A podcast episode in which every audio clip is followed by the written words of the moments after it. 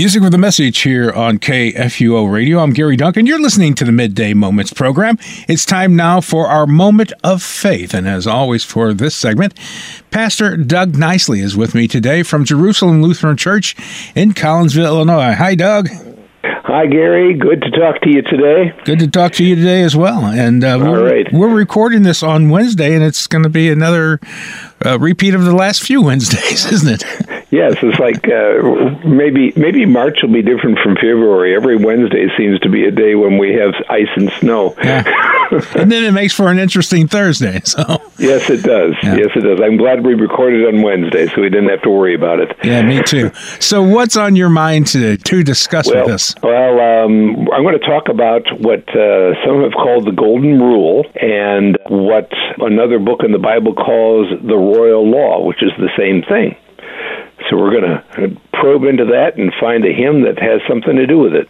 Okay, the golden rule. If I guess on that, would that be love thy neighbors like you love yourself? Yeah, well, and quoting Jesus, uh, and as you do to others, do so to them. Okay. But uh, in the New Testament, St. James, who was the brother of Jesus, calls it the royal law. Same thing. Okay. Uh, I would even venture to say that this royal law is what distinguishes the Christian faith from many other religious beliefs, actually, because he, he talks about uh, how important it is for us to love as we have been loved. We'll get to that later on. But Jesus wasn't finished with this teaching uh, with us about the royal law by just saying it. He also teaches uh, us in the heart of the Lord's Prayer and forgive us our trespasses as we forgive those who trespass against us. It sounds like the royal law, doesn't it? Right, it does. Yeah. Well, Martin Luther gives us a what does this mean, as he always does in the Catechism, about Jesus' teaching, and uh, here is what we have. We pray in this petition that our Father in heaven would not look at our sins or deny our prayer because of them. We are neither worthy of the things for which we pray, nor have we deserved them. But we ask that He would give them all to us by His grace. For we daily sin much and surely deserve nothing but punishment. So we too will sincerely forgive and gladly do good to those who sin against us. So there's there's the royal law at the end of that um, we're invited to forgive the same way that we have been forgiven, and that's the idea behind it. God's forgiven us first, and uh, now we're supposed to go and forgive our brothers in the same way. One hymn that I found that expresses this acknowledgement of God's grace, uh, even when it comes to dealing with our enemies, is titled "Oh, the Deep, Deep Love of Jesus." And uh, I was looking all around, and I and I couldn't find it, but I found one finally. Uh, this hymn is written by Samuel T. Francis, who lived in the late 19th century. Samuel was a London businessman who traveled across the ocean many times. He compares the vastness of the ocean to the vastness of God's love. You can hear him reflecting on his travels in the lyrics. Oh, the deep deep love of Jesus, vast, unmeasured, boundless, free, rolling as a mighty ocean in its fullness over me. Underneath me, all around me, is the current of thy love, leaning onward, leaning homeward to thy glorious rest above. Now, he might have been talking about oceans and travels and that sort of thing, but I think this fits uh, the royal law also. There's much more to Samuel's story that helps us understanding him a little bit better than just talking about sailing ships. And here's the story. As a child, Samuel enjoyed poetry. He also developed a passion for music, joining the church choir at the age of nine. But as a teenager, he struggled with spirituality, and when he moved to London to work, he knew things weren't right in his heart.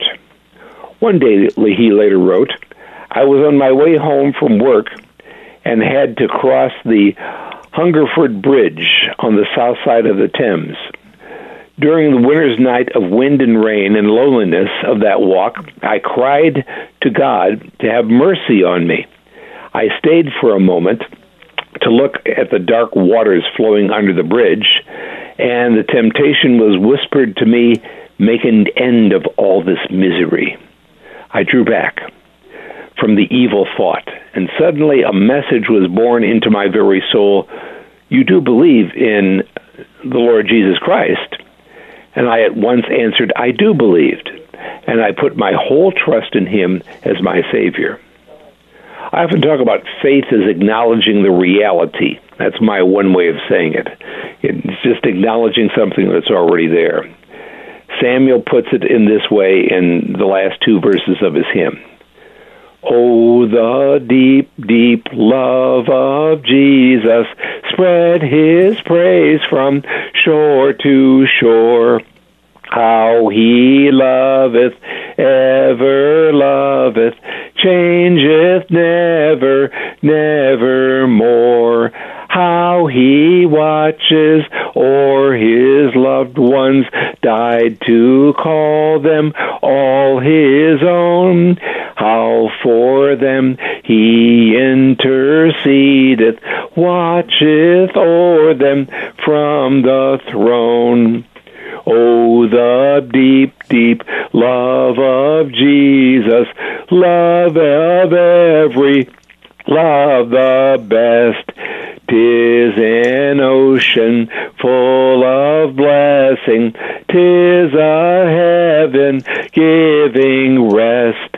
Oh, the deep, deep love of Jesus, tis a heaven of heavens to me, and he lifts me up to glory, for he lifts me up to thee. And um, so, so this hymn talks about the deep, deep love of Jesus. I see that in the Golden Rule. I see that in the royal law. Um, and, and that's an important thing for us to remember as a guiding principle in our lives, or to kind of sum it all up. If God so loved us, how is it not possible for us to love others as He has first loved us?